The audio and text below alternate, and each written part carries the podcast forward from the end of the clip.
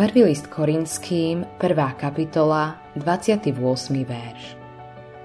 Čo je svetu neurodzené a opovrhnuté, vyvolil si Boh, a čo ho nie, vyvolil si, aby zničil to, čo je. Keď premýšľame o apoštoloch, máme sklon klásy ich na piedestál. Vyzerajú ako nadľudské bytosti, ale v skutočnosti to boli obyčajní ľudia ako ty a ja. Robili chyby.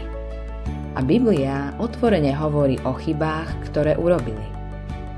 Ale napriek chybám sa stali svetými.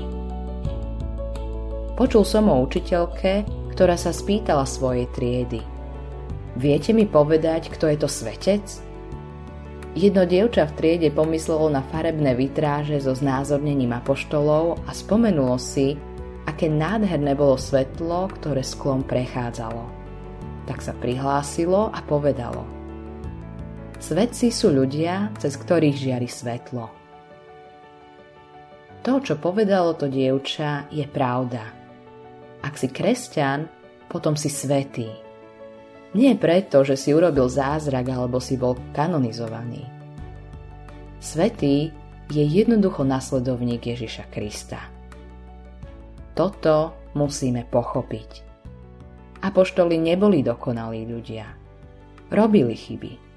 Hádali sa a mali problémy. Napriek tomu mali vplyv na svet. Apoštoli boli obyčajní ľudia, ale Boh cez nich robil neobyčajné veci. Ich veľkosť nespočíva v tom, kým boli, ale v tom, že boli Božím vlastníctvom. Pavol napísal, ale čo je svetu bláznivé, vyvolil si Boh, aby múdrych zahambil. Čo je svetu slabé, vyvolil si Boh, aby mocných zahambil. 1. list Korinským, 1. kapitola, 27. verš. Preklad The Message to vyjadruje takto.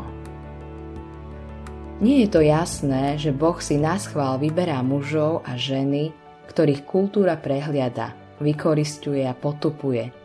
Vyberá si týchto ničov, aby odhalil prázdno pretvárku tých, čo sú niekto preklad z anglického originálu. Aké pravdivé.